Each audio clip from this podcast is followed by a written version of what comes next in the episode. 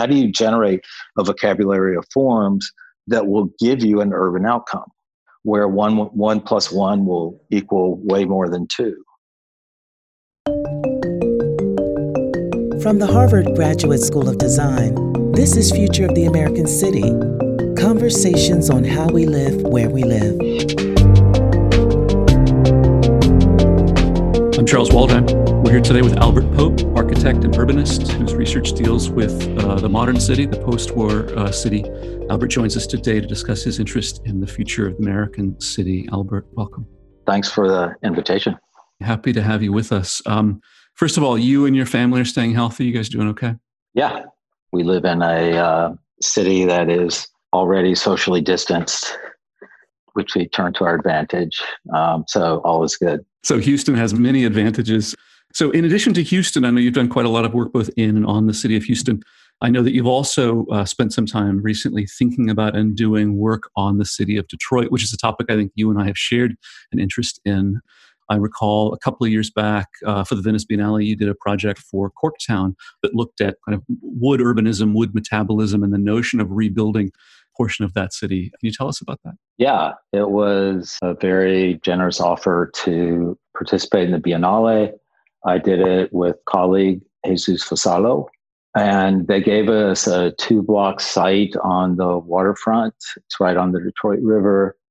And we decided to do 250 blocks and phase a new development for Corktown. Corktown had been bracketed off by freeways on three sides and the river on the fourth which speeded its decline because it was cut off from the rest of the city. And it made sense to rethink what it was. We felt that using the two blocks we were given as a kind of trigger for new development was simply a res- recipe for more gentrification. We could maybe offer a little bit more in terms of projecting out over time. Most of our work is phased in five or 10 year phases.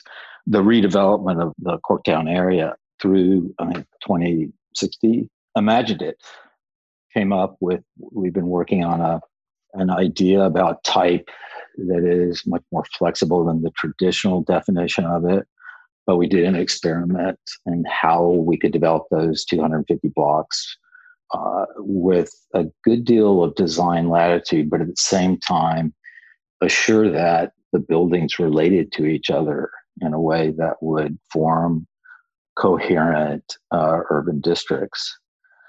And then we followed through. There was a marvelous uh, project in Detroit. We had started looking at carbon plantations as a form of urban forestry. They were essentially planting trees on derelict blocks in Detroit. They had originally started to do, uh, they were going to do tractor farming. This a company bought up a huge amount of empty blocks in Detroit. Initially, we're going to do tractor farming, and everyone raised hell. And they came back and said, How about we plant trees and we'll promise that they will last? We won't cut them down for the years. We'll plant sugar maples. They'll be brilliant orange in the fall and I thought it was inspired. So it's almost like a win-win. And it's uh, I haven't checked in on it recently, but it was taking off at the time.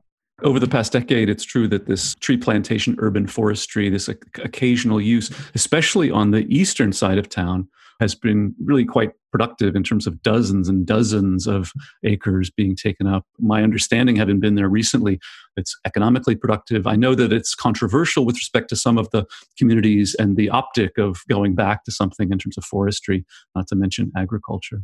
So, what was it about that notion of urban forestry or the kind of urban regeneration through tree material that uh, allowed you to imagine a typological or an urban form response? It, it wasn't directly related, but it was indirectly related to the fact that we were going to experiment with high rise wood construction. And it wasn't, we were worried that people would think that we're going to cut down trees and make a panel and put it in a building, uh, which wasn't the case at all. I think the the point is that you could most of the ways I describe this sound a little hokey we were thinking about how to get the city into the carbon cycle. How do you think of urbanism in terms of the carbon cycle? And obviously, carbon capture and trees, carbon storage and wood. We had taken the, the we took the the stretch of the Detroit River and sort of was recommending a kind of rewilding of the riverfront, and that sort of you know you have trees that are in the wild you have trees that are cultivated and you have trees that are incredibly industrialized right? Manufactured clt panels. It seemed to sort of resonate. The sort of byline for the project was what would a city that was capable of bringing our energy consumption down by 75% look like right? It seems like something that we can do. We can you can read white papers and listen to, to speeches and you know wring your wrists and all this stuff. What we can do is we can show consequences. What would it look like if we actually pulled this off?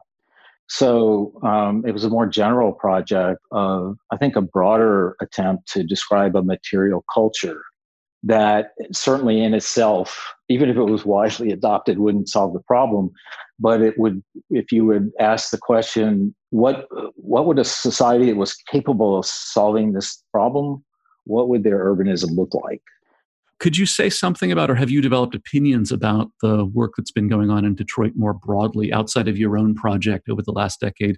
I think for our listeners that don't know this of course in the past decade or so the economy of Detroit has been declared, uh, certainly in the media, as being back, quote unquote. You know, there's new money coming in, there's new forms of development.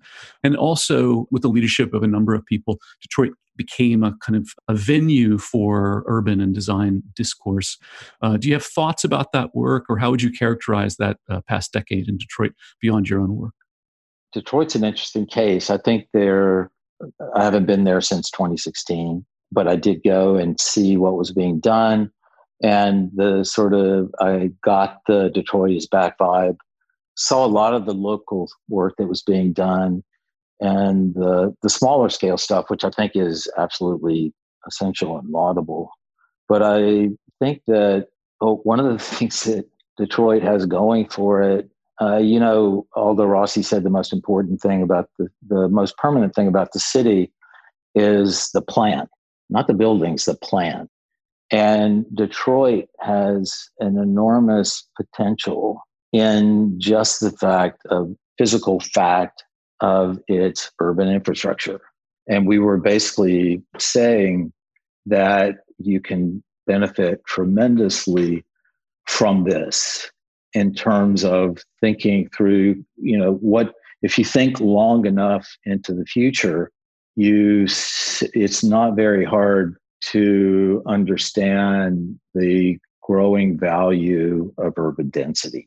Most of our projects advocate for various degrees of urban density just because the facts are there that the average Manhattanite uses one quarter. Uh, no, the average New Yorker in the five boroughs uses one quarter of the daily energy consumption than the average Houston person in Houston because of our enormous dispersion density has it, it works on a, a, number of different levels. Uh, i could talk for the rest of the hour about that. But uh, i think in terms of even a short-term view of the future as we need to re- reduce our energy consumption and emission uh, carbon emissions density is on the horizon. And what detroit can offer that is significant which is the site for this density to occur.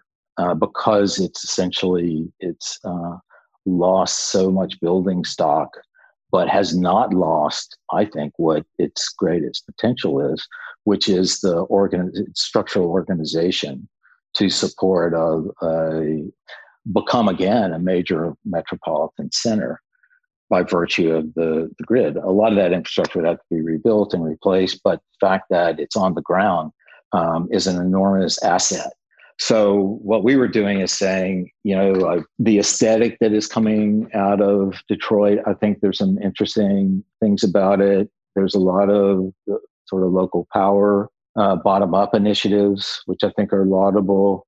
I love the tree project. I think there are other ways to look at it. and we were trying to uh, trying to capitalize on that. Corktown only has uh, 25% of its buildings left. If you would you would go there, you would say there's nothing there. And the point is that there is a lot there, and there's a way that Detroit can trade on that over time. And hopefully, with the right incentives, uh, such as a carbon market, those values will become realized right? When density, when a significant amount of urban density, enough to support a mass transit system, starts to fall into place as time goes on, I think Detroit can anticipate a change like this. And we kind of wanted to show them that possibility because it, you know, otherwise it may not occur to them, right? Am I correct in reading the projects, the proposals, as really offering a kind of cultural imaginary uh, that's based on you know potential realities right actual technical knowledge and if so can you speak to the what's the value of that cultural imaginary? Because i think that your work clearly is proposing this image of what a, a resilient adapted american city might be like. And there seem to be so few of those kinds of images uh, available in the public realm. Yeah i think that if we can't uh, make the case for urban culture or urbanism, architecture and urbanism as a cultural project, and we have no reason to exist. Uh, simple as that. That is what we do. Cultural projects run the, I mean, one of the difficulties we have with mounting cultural projects is that we live in an age of specialization. And if nothing, a cultural project is a generalist project where you pull from uh, any number of, of disciplines, of which you always run the, the risk of uh, an incomplete understanding. But at the same time, the need to put these things together and describe the, the bigger picture is really our, you know, I think that's what we do, and that's what we need to lay claim to. That so the work we're doing on the bayous in Houston their engineers have been trying for 50 years and they just made a bigger and bigger mess. I mean, I, I shouldn't say it that way because it, it's been sincere and earnest efforts. Uh, they turned the, the bayous in the city into storm sewers and it hasn't worked.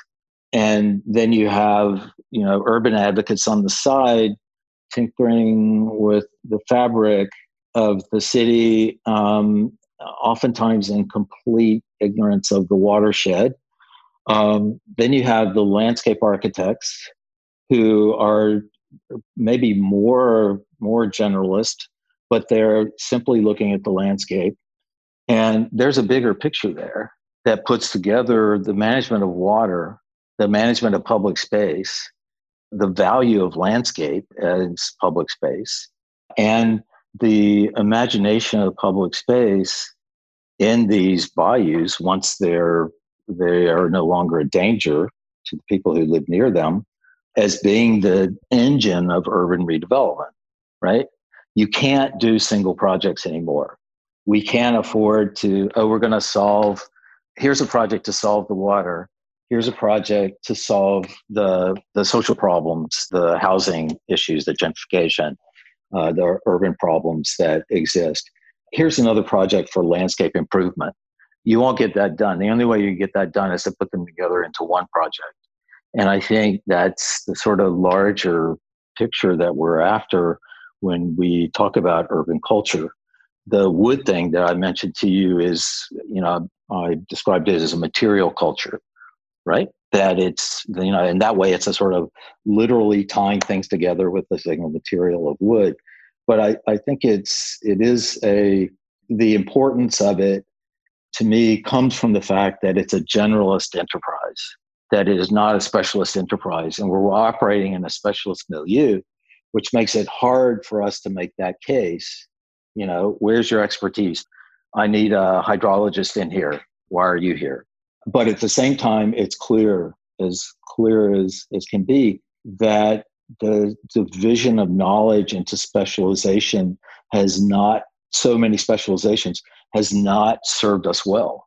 It's gotten us into the problems that we are facing now.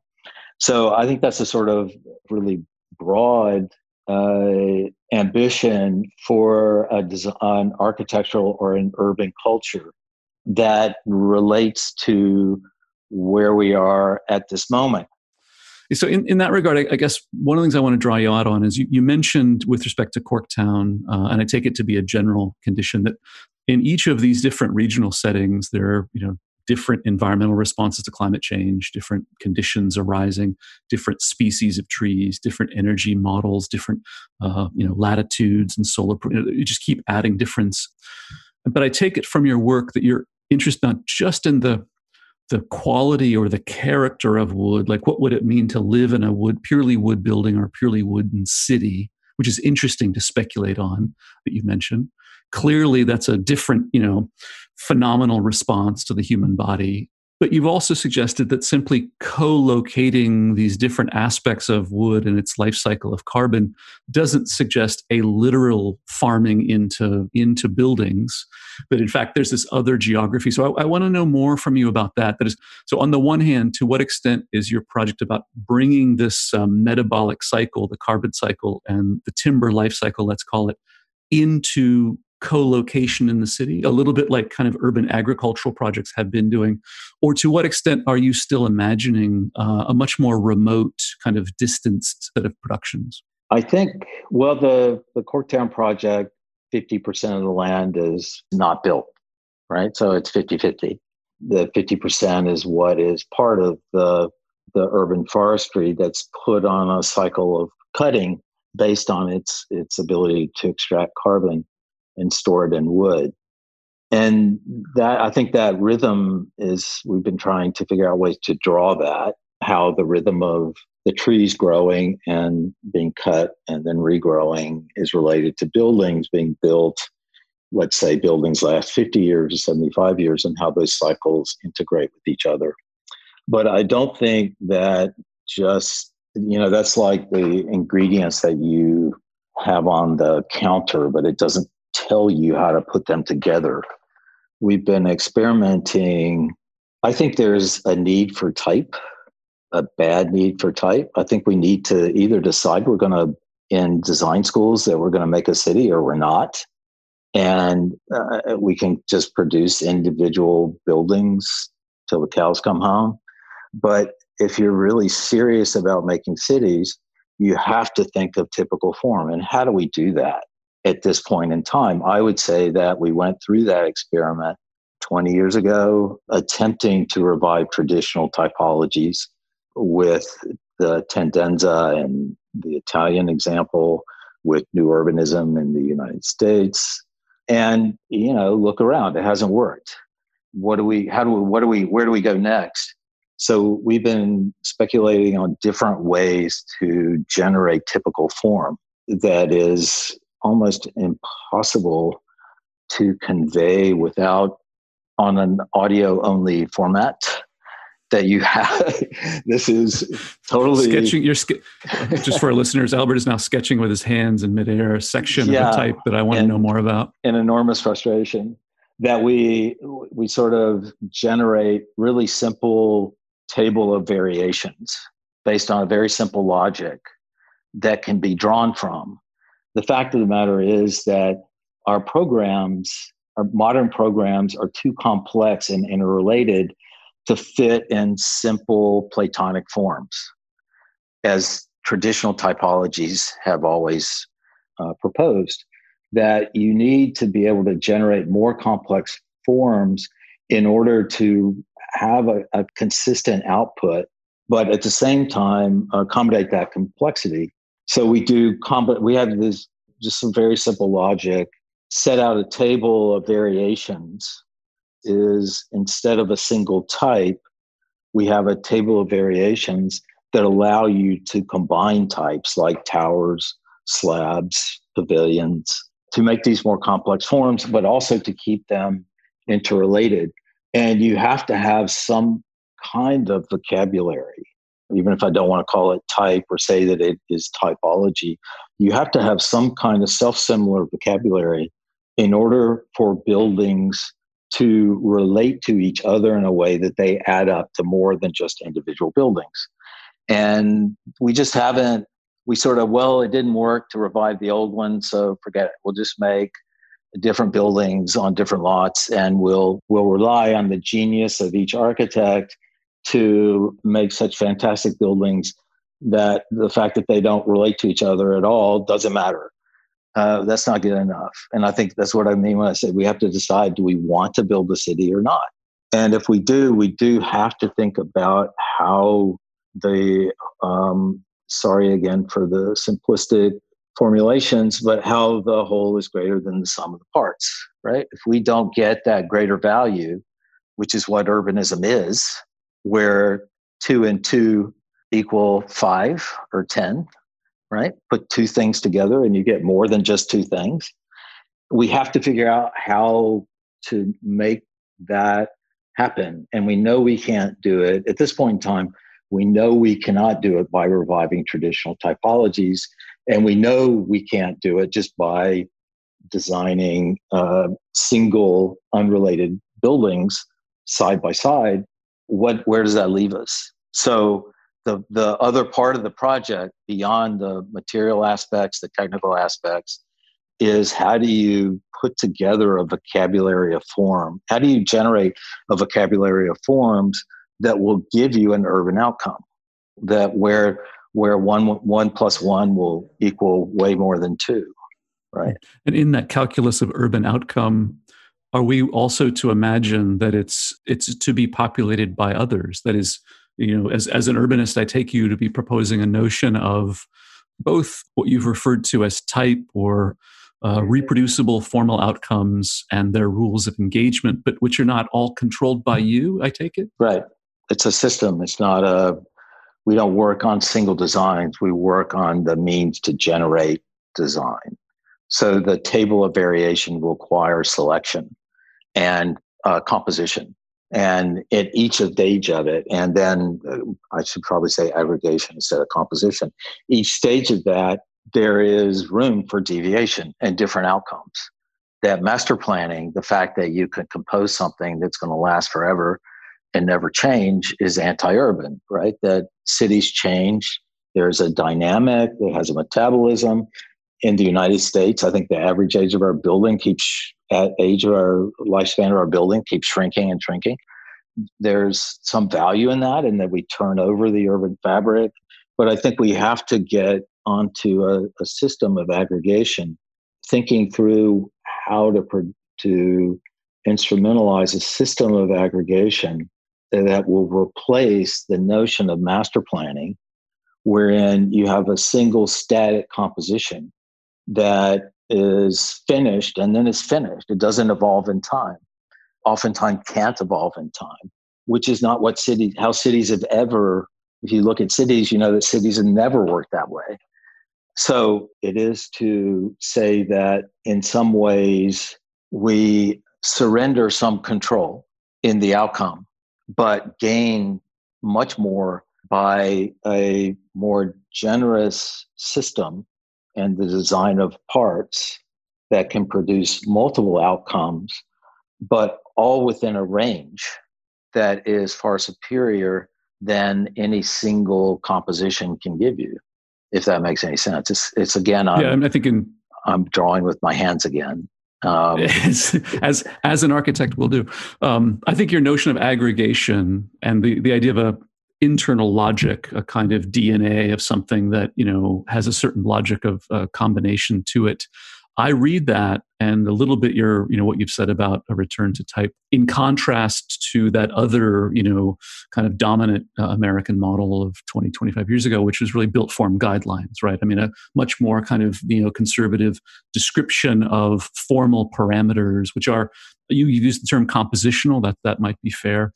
In that regard, I'm, I'm intrigued by your notion of the decreasing life expectancy of buildings in the US city. And to that, uh, we could also add what we've already said about the the models of financialization and capitalization of those buildings being built by architects for single purposes and therefore not having the kind of durability of type.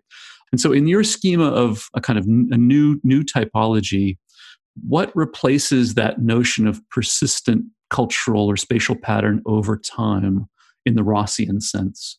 Because as I read the projects, I mean, I, and we'll get to a conversation about climate that I want to get to. But on that question of type, I, a part of what I think is so striking about uh, your work in the recent couple of years has been that it's clearly urban. The rules of combination are made evident, but you're producing new things, right? This is clearly a modern city. It's clearly a progressive image of a, a way to live in the future. And so, how do you reconcile that with this notion of type as a kind of cultural memory or kind of cultural continuity? I think in what you're one of the things you're asking about is the permanence of type and how type really comes from the fact that it succeeds over many generations of use and often is transformed in many generations of use. And that's problematic in a, a building economy where a commercial building in Houston is amortized over 25 years and then it's done. And usually it's torn down. Uh, and even residential structures, you know, sometimes in my neighborhood, they're tearing down houses from the 80s, which is insane. However, there is an advantage. We can, I think we can take advantage of this situation. We have to change really quickly. We have to uh, we have to get our act together in a, in a very short amount of time. You know, one two decades. Even that is uh, getting to be problematic. We can use the fast turnover of buildings, recognizing that we are constantly rebuilding and we're rebuilding uh, quicker and more to actually intervene in that process and generate alternatives for when a given area and a, a series of buildings are at the end of their useful lifespan, they can then be immediately replaced by something that makes sense given the parameters, the environmental problems that we're facing today. And so we can exploit the fact of the buildings have a much faster turnover by way of reforming the city. Every 50 years, we build, and if you average it out, we build a new city. So you go out on the street, you do a thought experiment, you go out on the street, get into a time machine, come out 50 years later, everything you're looking at has been built in the last 50 years. And you look around from your perspective of 50 years hence and you ask, how did we do? Did we build what we needed to build? Right. And for, especially for us in architecture schools, did we even imagine what we needed to build in these last 50 years? Um, so I, I think we can, you know, moving forward, we could have a pretty persuasive argument for building more permanently than we do today.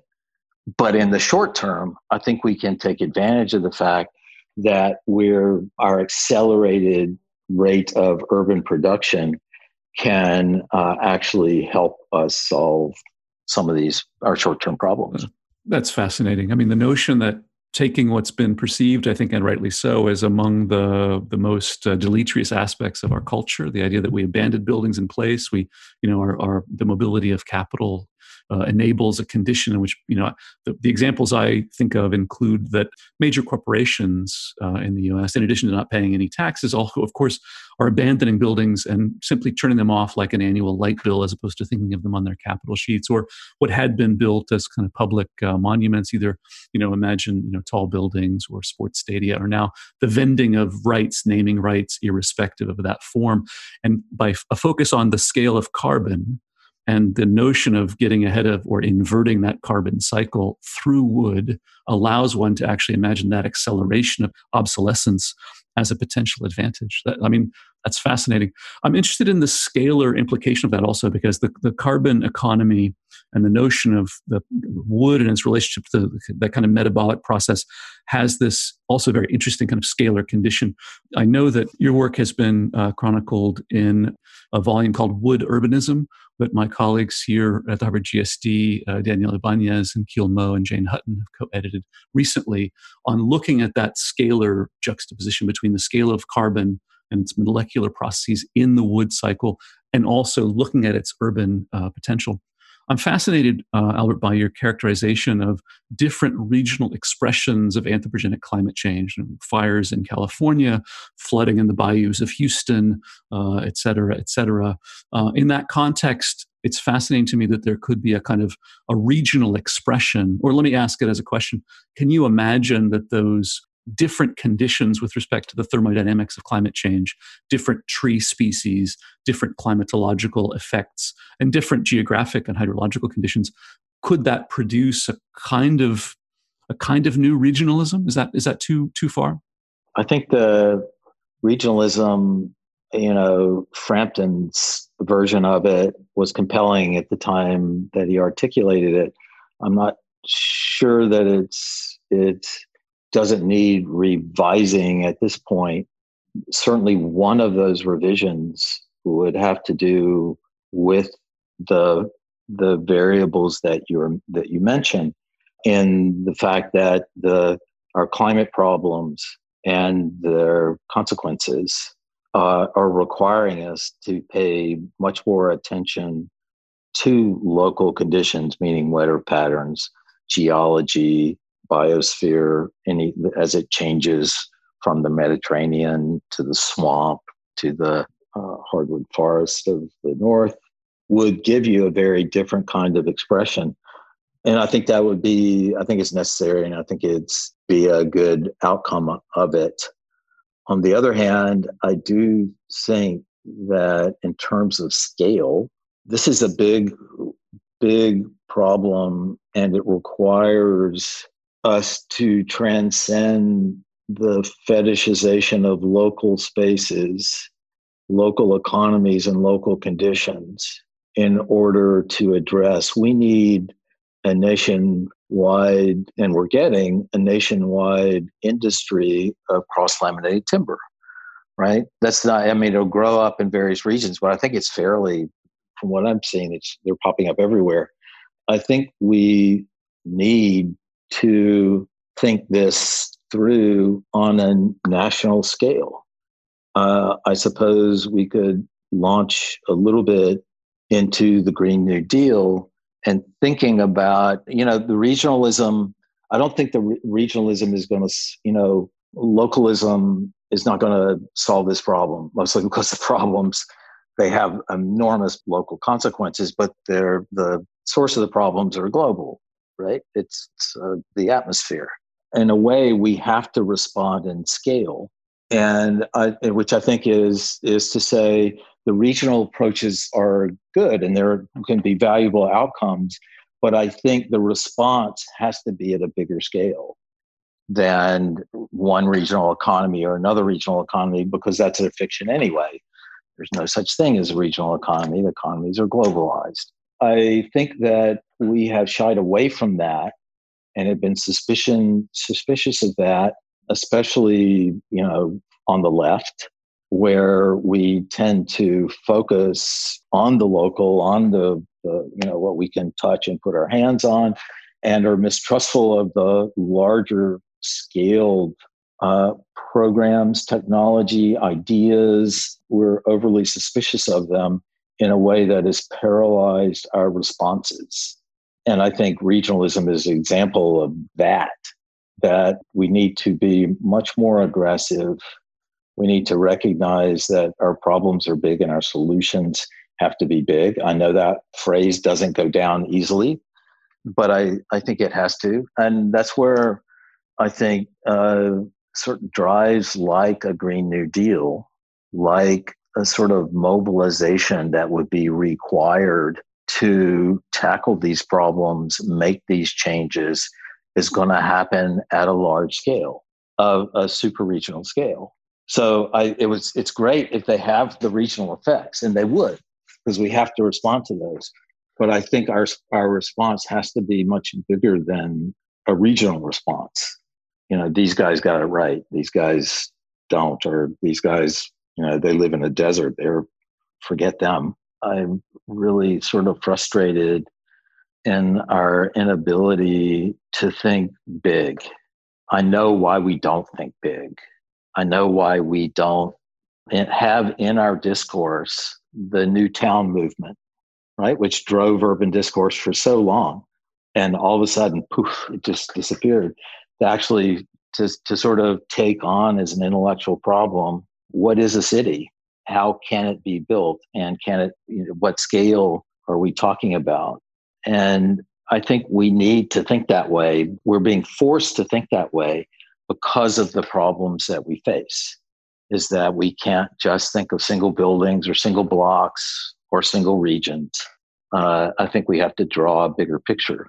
So the which I think the Green New Deal is proposing, and I think it's surprising that when it was first introduced, it was almost hilariously naive to think that that could be done. It was criticized by climate scientists. I mean, it hasn't been that long, but in since that time, it's all of a sudden. I think it has to do with you know Portland, poor Portland. they their their streets are on fire. Uh, their the social protest. Their landscape is on fire. They're fighting a pandemic. The sort of uh, what we're looking at now is really making making it possible to rethink things in fundamental ways that wasn't even i don't think it was available to us six months ago but now is and i think somewhere in the last six or eight months it's sort of been surprising to see the green new deal take, get traction and think about that scale again. You mentioned Kenneth Frampton's early uh, 1980s precept of critical regionalism, which uh, in essence was an argument about continuity with the modern project, uh, avoiding the style wars of postmodernism, but through uh, local or regional cultural frameworks, primarily also as a, a, form of resistance, is the term that Frampton used against increasingly global uh, capital flows. And so, in that sense, uh, you're advocating for uh, Green New Deal and the role of the work of architects and urbanists in that. Of course, you're reminding our audience of the, the role that architects and urbanists and landscape architects played in the original New Deal. That New Deal coming out of the collapse of the Great Depression in the 1930s put quite a lot of people to work uh, building quite a lot of infrastructure uh, across American cities and across the American landscape for that matter. And in part was based on the scale of the challenge. And you're suggesting that going forward in a Green, Green New Deal, you see the enormity of the climate challenge that we face as catalyzing something comparable. So say something more about like wh- how, might your research feed into that? So g- given the, the, the potential for you know an, a green new deal which expects new infrastructures new forms of being put to work with respect to kind of rebuilding our infrastructure what role might an urbanist play in that kind of a project going forward? Well i think that we have I think one of the one of the things that uh, was skeptical about the Green New Deal was the fact that they called it the New Deal, and I sometimes I'm. It seemed like a, a kind of marketing ploy, you know, a way to self promotion by those who were uh, proposing it. But in hindsight, it begs for us. It begs the question of what a welfare, a 21st century welfare state would look. What would it look like? And we can actually rely on. We have some history to look back on and say we know what the 20th century welfare state looked like. That was quite an experiment and had its ups and many downs. Architects certainly played a significant role in that uh, particular historical period, really changed the way architecture was thought of. And I, I think we can look at that as a way to speculate on what a 21st century welfare state might what it might look like. It, it's not many people not many architects but many other people involved in climate are talking about what is going to be required to keep surface warming below two degrees. And oftentimes you hear and read that it's a equivalent to the mobilization for the second world war right? It's at that scale it's going to take to make the changes we need to make to keep the climate within some workable range that we can still continue to exist, survive in, in some form of fashion that we survive to, that we live today. I think that modern urbanism in that period, it went through three generations of experimentation, right? The original generation, Corbusier, Wright, uh, Hilberseimer Mies, and the urban projects. The second generation is Team 10. Maybe the third generation was the megastructure. It was not like, what's the next experiment? It's like, stop experimenting. flee the lab. No longer are we going to imagine what urbanism should be. We did. We got a horrible bloody nose from Cabrini Green and um, the general project of urban redevelopment that you know led to Pruitt-Igoe and caused us to abandon the urban project. And I think that the problem was that we, I think we've learned a lot in by the work that was done by the first New Deal and by the welfare state actions. We learned a lot about. We know the story of Cabrini Green. It's a fascinating story, uh, and I think that so much has changed in that period since then. Since we just abandoned urban speculation, that it's exhilarating to think of where we might be now. In other words, we have sort of not thought of urbanism as a complete project since really the early 70s. We stopped experimenting. We stopped speculating. What is a new town? What is? What, how do we live? At what scale do we live? Uh, what kind of environmental footprint does it have? And I think that is that body of, for me, that body of experimentation is extremely attractive at this point in time, made all the more attractive by the sort of turn of events that has brought about the environmental problems and has brought about these proposals, again, uh, proposing uh, something like a, a New Deal scale of response that architects would have a significant role in participating in if we step up to it, right?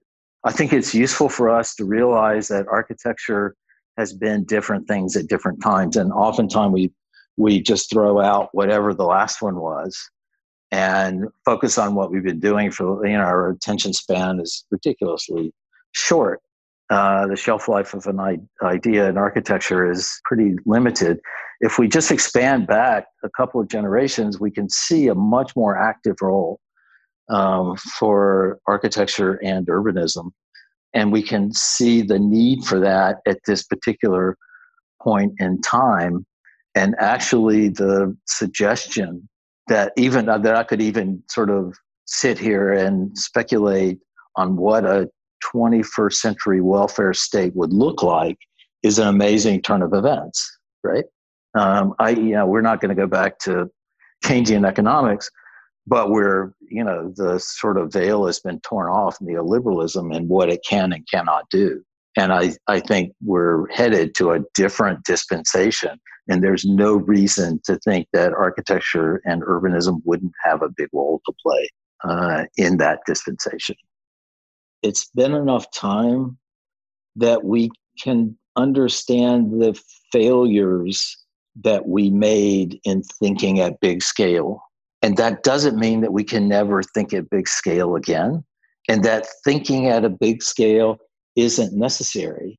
It is necessary because there's no one else to do it, right? Who what are you going to give the, you know, any any large scale problems? Who's going to design uh, are we going to hand it over to engineers? Right? We'd sort of done that, handed over cities to traffic engineers and civil engineers. I don't think we're going to get over our problems without design. And we're the only ones around, right? We're the only ones that design the built environment. We've just been working at a really, really too small a scale. And we need to get over the problems that we had, understand that we, with that scale, understand the failures for what they were, uh, and understand that experimentation is required again. I know that you're working on a new book. This is a collection of essays. Yeah, I'm reworking them. So they're some of them are. I think the oldest one is ten or twelve years old. But yeah, and trying to tie them together a bit. Yeah, it's called Inverse Utopia, which is based on a statement made I, I don't know when I, I dug it up um, a while back from a guy who's Gustav Anders, who was in Hannah Arendt Circle. And if I can say it right, his sentiment was that utopians cannot imagine, cannot make the things that they imagine. We cannot imagine the things that we can actually make. In other words, the, our capabilities are so much greater than our imagination. Who would have imagined that we could completely change the chemical composition of the atmosphere? What we are able to do, we are unable to fully imagine. The point being is that we have collectively uh, affected the world at such a scale, we can't almost can't get our head around climate change. This comes it partially comes from uh, my friend Timothy Morton's notion of a hyperobject. We we simply can't get our head around our own production. We can't imagine the things that we can otherwise make. Anders was talking about uh, atomic energy and nuclear fission. I'm sort of sort of what we were talking about before is that we have to understand the the power of the things that we're actually able to do in order to solve the problems that we've made. We need to uh, recognize that that uh, this is a, again a pitch for opening our imaginations back up in scale to respond out of necessity to respond to the scale of the problems that, that we have created. And that's the origin that's where the sentiment comes from that we're inverse utopians that we really can't we we don't imagine our own abilities sufficiently to solve our problems as a pitch to think about urbanism at scale again. So a lot of the, the, the essays in the book are pushed and weighted towards that broader imagination that I think has always, you know, it's certainly been part of the the modern urban project uh, for the last hundred years, beginning a hundred years ago, that we more recently lost, and that we need to return to. We have to allow our imaginations to think at scale again, and the urban project is the way to do it. Well, we'll look forward to Inverse Utopia. Albert Pope, thanks for joining us.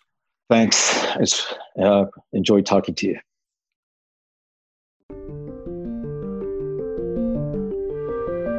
You've been listening to Future of the American City, curated by the Office for Urbanization at the Harvard Graduate School of Design.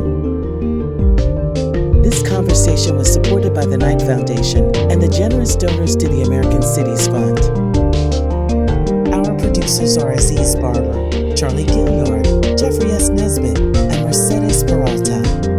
Music is by Kevin Graham. To learn more, visit fotac.gsd.harvard.edu.